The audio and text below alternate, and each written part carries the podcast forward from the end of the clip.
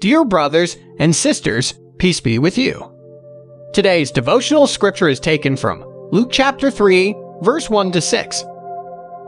In the fifteenth year of the reign of Tiberius Caesar, when Pontius Pilate was governor of Judea, Herod tetrarch of Galilee, his brother Philip tetrarch of Iturea and Trachonitis, and Lysanias tetrarch of Abilene during the high priesthood of Annas and Caiaphas, the word of God came to John son of Zechariah in the wilderness. He went into all the country around the Jordan, preaching a baptism of repentance for the forgiveness of sins. As it is written in the book of the words of Isaiah the prophet, a voice of one calling in the wilderness, Prepare the way for the Lord, make straight paths for him.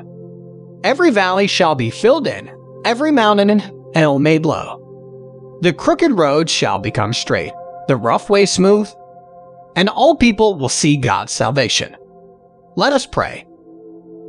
Lord, prepare your way in us. Set us straight where we are crooked, and make us smooth where we are rough.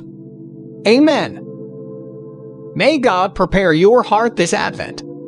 May the Lord help you to stand strong in your faith and be ready for His coming again.